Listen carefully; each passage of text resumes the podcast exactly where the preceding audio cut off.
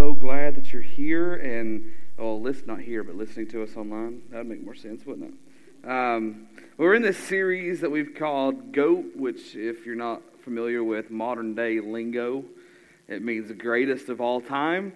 Um, somebody told me last week that I did not have the greatest wrestler up on the screen of all time. And they were talking about um, another wrestler that's really the Heartbreak Kid. Anybody know who that is? All right, so sorry for screwing that up last week. Um, but we, we, we've, we've talked about the supremacy or the greatness of Christ, right? So because, because, he, because he is the greatest of all time. And last week we said that said one of the reasons that he's the GOAT or that he's the greatest of time, all time is found in Hebrews chapter 1 and in verse 3. And it says this The Son radiates God's own glory and expresses the very character of God. And what makes Jesus so great is that he is the exact imprint of God the Father. Because Jesus is God, right? He is God. And so today, what we want to talk, what we want to look at in regards to the greatness of Jesus is this idea or this, uh, this thought behind, and if you're taking notes, you can write this word down kinsman redeemer. Hey, Kevin, can you turn my mic down just a tad? Kinsman redeemer. And kinsman redeemer is this it's a Hebrew term that designates a relative who delivers or rescues redeem, or redeems property or a person and takes the place of. And I don't know about you guys, but this gets me a little bit excited because this means that, that Jesus decided to become like us, Emmanuel, God with us. He decided to become kin to us. That's my kinfolk, right?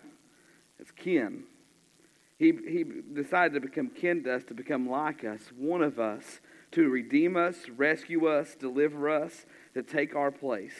So what I want to do is let me, let me show you what Hebrew, the book of Hebrews says about it, about Jesus being our kinsman redeemer. So if you have your Bibles, you can go ahead and turn to Hebrews chapter 2. And this will probably end up being like a 13 week series because there's 13 chapters in Hebrews. So just buckle up. All right? Um, you know, last week I said I don't know if I don't know if I'm going to go like verse for verse, but the way it's looking, that's the way we're going to do it. We'll at least cover a chapter a, week. How about that? All right. Um, Hebrews chapter two, starting in verse one, it says this: So we must listen very carefully to the truth we have heard, or we may drift away from it like we have these. If you remember what the book of Hebrews was written written about, it's written about it written to the the Hebrew people whom some you can label them Messianic Jews who were Jewish people who can who had converted to Christianity or started following the way as it was being called at that time. Uh, they decided to follow Jesus, and they were being persecuted, and they thought that they thought that them following Jesus was causing, well, it was causing their persecution, but they thought that if we just go back and revert back to our Judaism, then everything will be okay. Okay, and so what they were doing was they were trading the truth for a what? For a lie. Because we know now that Jesus is the greatest message ever told. It, Jesus is the greatest story ever told. And what, what the writer of Hebrews is saying here is this, is that if, we, if you turn away from that truth, you will drift away from the life that Jesus really wants for you. If, we, if, you, if you drift, it's kind of like, it's kind of like, I think that's one reason why America and really the world's the way it is, not necessarily just because they drifted away from G, the Jesus truth, the truth about Jesus, but people have a hard time with truth in general. Because, remember, a couple weeks ago we talked about um, relativism right? Like your truth is your truth, you know. Well, then you can base that. I mean, this is a probably a bad example, but it's true for you. It's okay for you to murder somebody, but it's not my. That's that's your truth.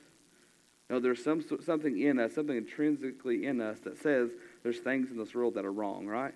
Like you just look at the world and go, I don't know if that's right or not.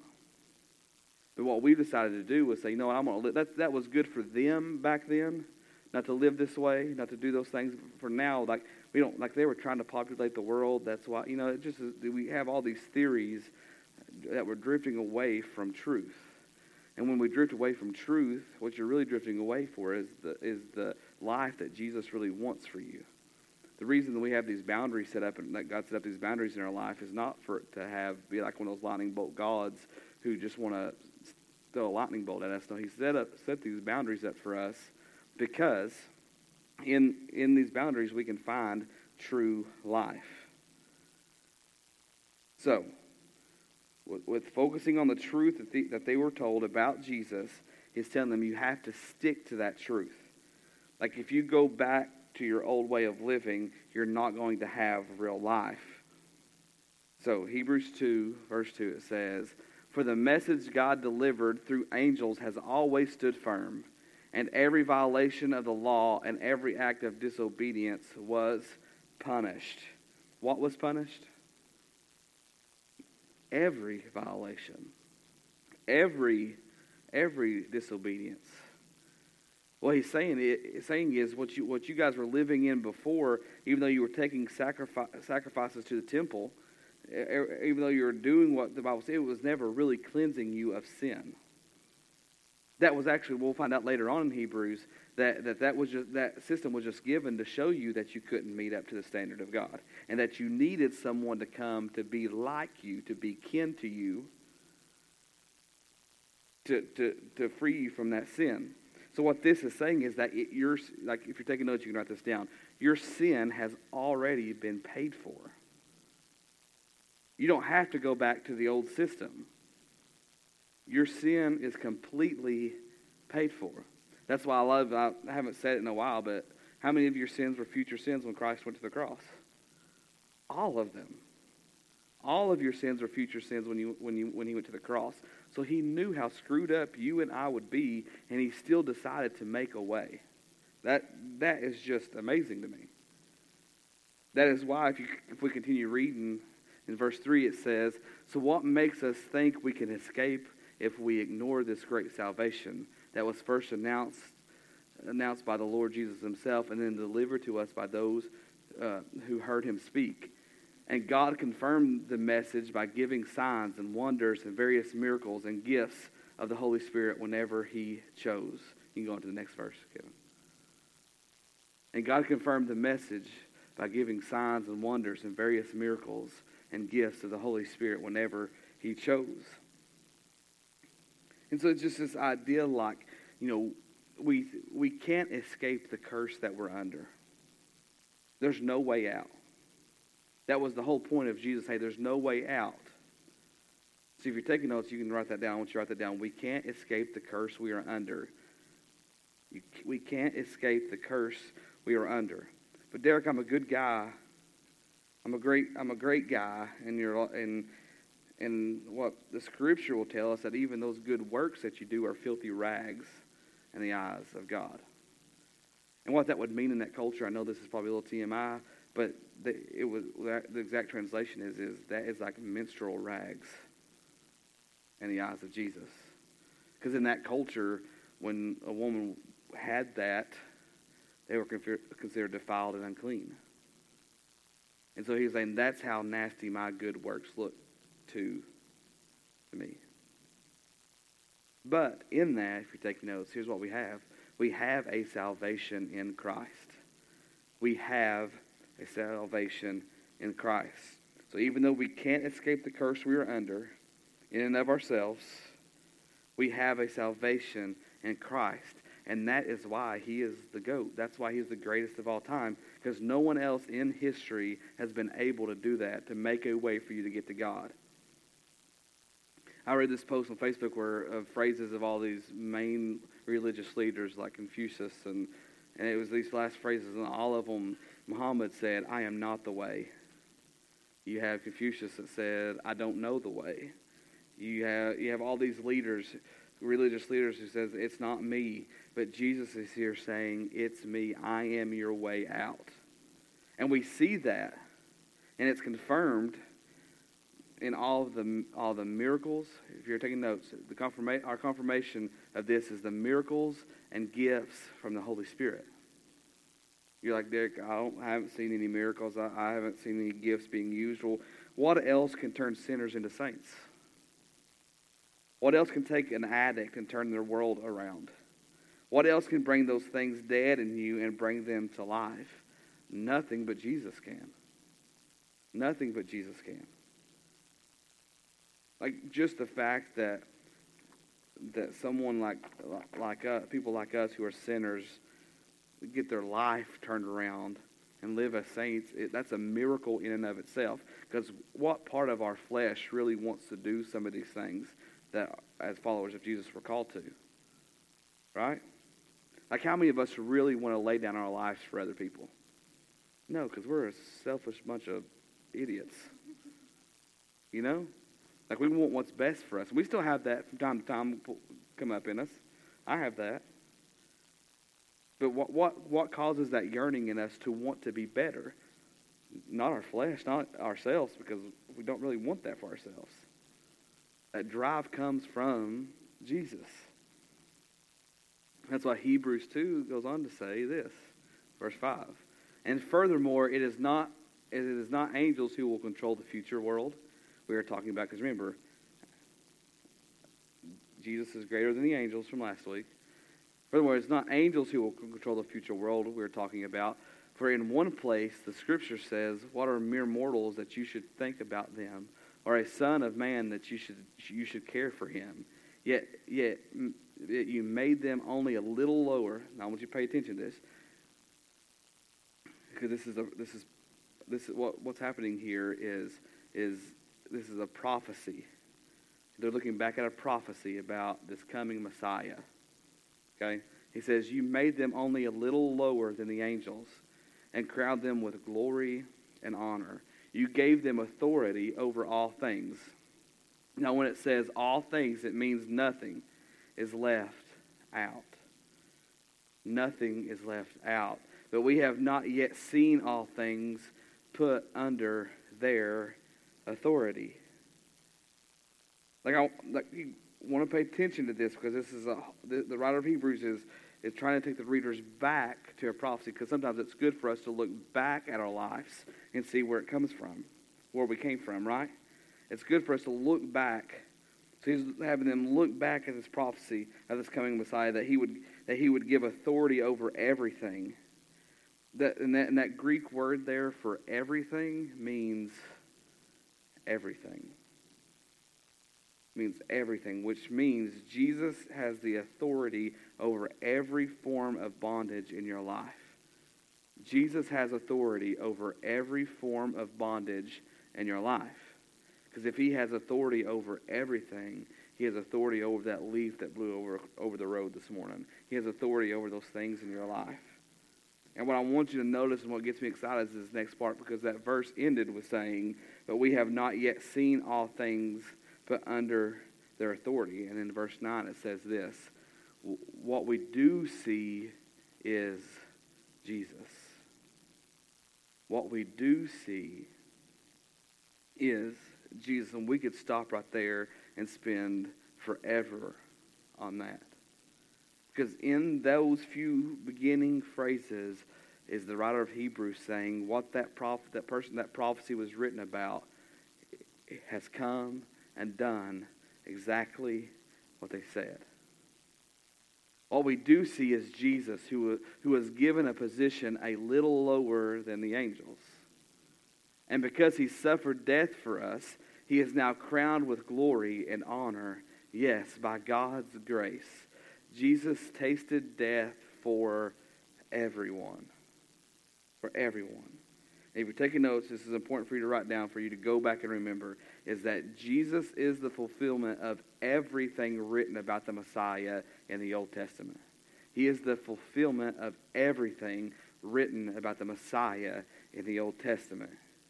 Because he was made a little lower than the angels for a short period. He would, he would suffer pain and death to redeem us, rescue us, deliver us. And why? Why did why is all this? In verse 10, it says this God, for whom, for whom and through whom everything was made, chose to bring many children into glory. How many? Many. He, he came to be akin to us, which we'll look at here in a second. To bring many children into glory. What's God's goal? To get as many of us into glory.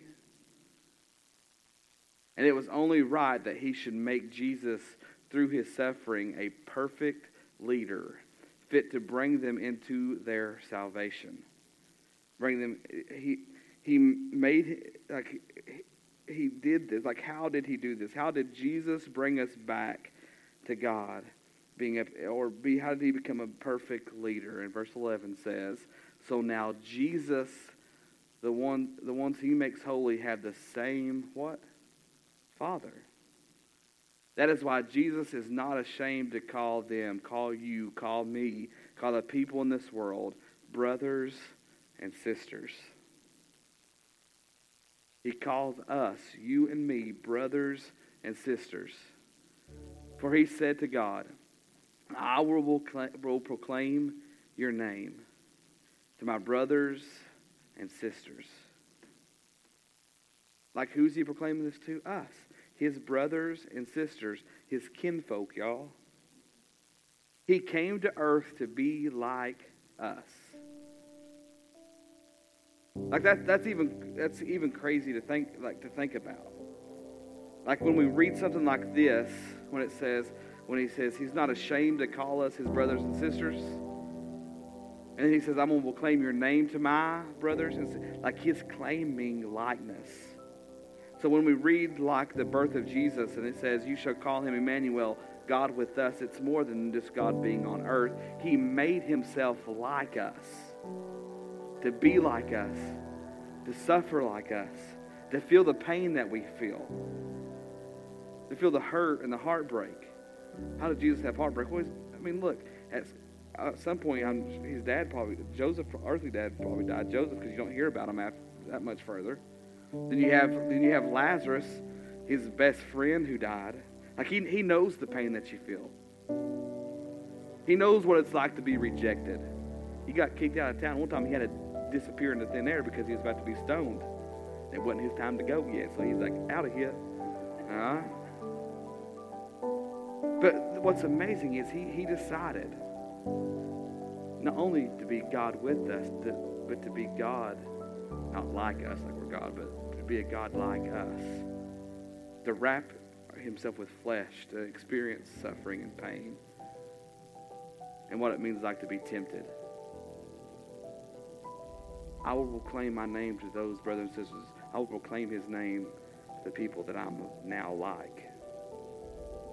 I will carry their weights. I will carry their burdens.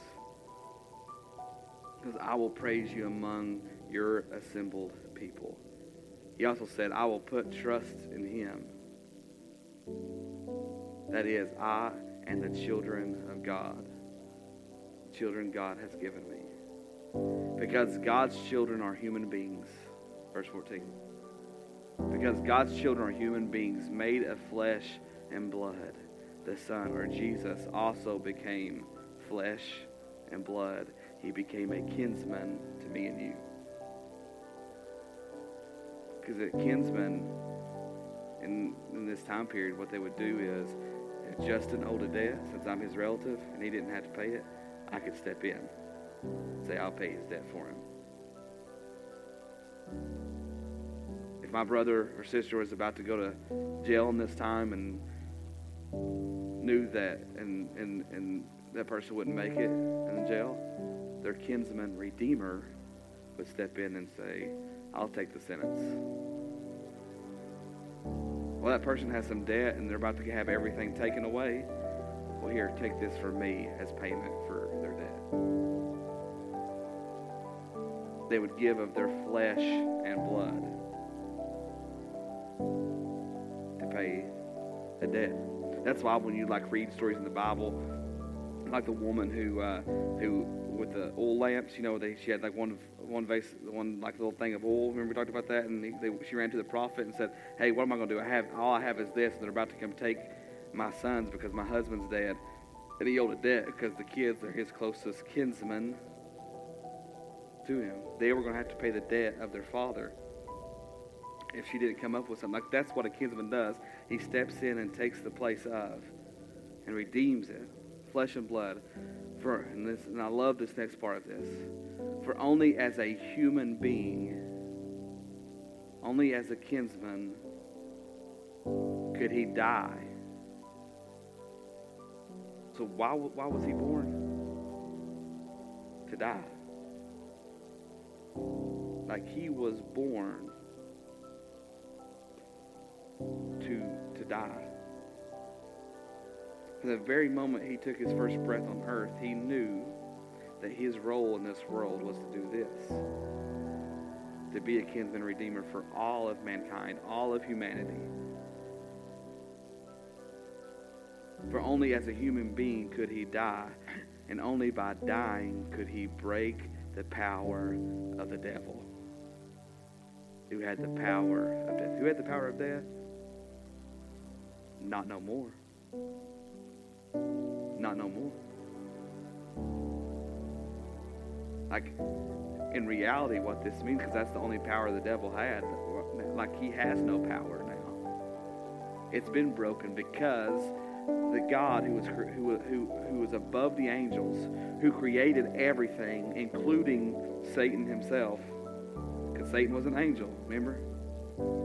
He was the one that went and he sang your worship song to, to God before he fell and hit the earth. Like the only power he had was death, and he had no longer has it. So why are you giving him the power that he doesn't deserve? The devil who had the power of death, verse 15, only in this way could he set free all who live their lives as slaves to fear of dying. We also know that the Son did not come to help angels they already have it good. They're up there on the, on the clouds just floating around. He came to help the descendants of Abraham. It's me and you.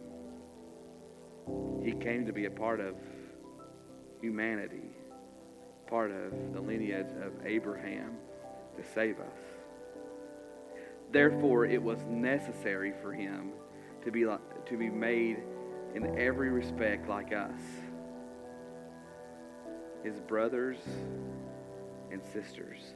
That's why the Bible calls us co heirs to the throne of God. Because now, since he became kin to us, we are now kin to God. His brothers and sisters, so that he could be our merciful and faithful high priest.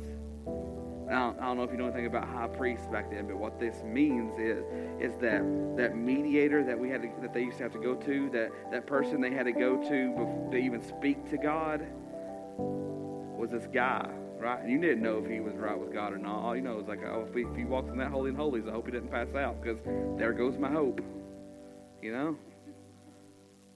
But now what he's saying is, no, I am your high priest, or you can come directly to God now because you're a kin. It's your kinfolk now. Just like I can go to Justin and go, Justin, I need some help. I know you couldn't right now because it's next stiff. Or, or, or I could, I could, I could go, I could go to Dad and go, Dad, hey, can you drive me to Atlanta to pick up some of this pipe and drape? That's the way we can approach God now because Jesus is our high priest. He is our in between. He is our mediator between us and God because he is God. Then he could offer a sacrifice that would all that will take away the sins of the people. Since he himself has gone through suffering and testing, he is able to help us when we are being tested. So because he came became human, became kin to us, became our kinsman redeemer,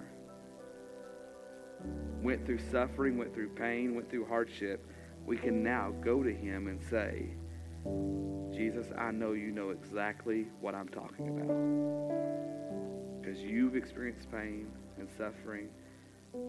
And now here I am coming to you and saying, How do I get through it, brother? Anything that we get tested with, we can take before God because He's experienced it now. He's experienced it. If you're taking notes, I want you to write this down. It's pretty obvious. Jesus is Jesus is the goat because he became our kinsman redeemer. Jesus is the goat because he became our kinsman redeemer. And I don't know what you went through this week. For some of us, I know it's been a, long, tough week. For some of us, the next couple months of our life, we're probably going to be tested. We're going to be pushed to, to the brinks. We're going to be pushed like we've never been pushed before. One, because it's 190,000 degrees outside. Feel like I'm going to throw up every time I step outside. Fat boy sweat, okay? But really, there's almost, there, I guarantee you, over the course of the next few months, some of us are going to have some life-altering situations happen in our lives. Well, we're going to have to have a high priest to turn to. And why not we turn to the high priest who decided to step out of heaven, to become lower than the angels, to become a kinfolk of ours, to become like us, to experience what we've experienced in every way of life and beat it. Why don't we take those things to him? The reason he's a goat is because he suffered like us. He knew pain like we did have. He knew suffering firsthand. You know, the scripture says that. Yet he overcame it. Why don't we go to the person, the only person that's really overcome anything? Take heart. In this world, you will have trouble. But I have overcame the world. And that same person that's overcame the world calls you brothers and sisters. Become, he became kin to us because he is the goat. Sorry, LeBron. All right? Everybody good? And I want to thank you so much for giving us the opportunity to be here this morning. We thank you that you decided to become our kinsman redeemer. You decided to become like us, to suffer like us, to know pain firsthand like us. And God, I just pray that as as we as we as we go on this week, as we go on through the rest of our life, we remember that you decided to come and be a part of us, to be like us. And God, I just thank you for that. Thank you that for you for you to save us, you had to come out of your comfort of heaven. You have to come out of your glory, out of your radiance to become akin to us. And we thank you for that gift. We thank you for that gift. And I pray all this in your name. Amen.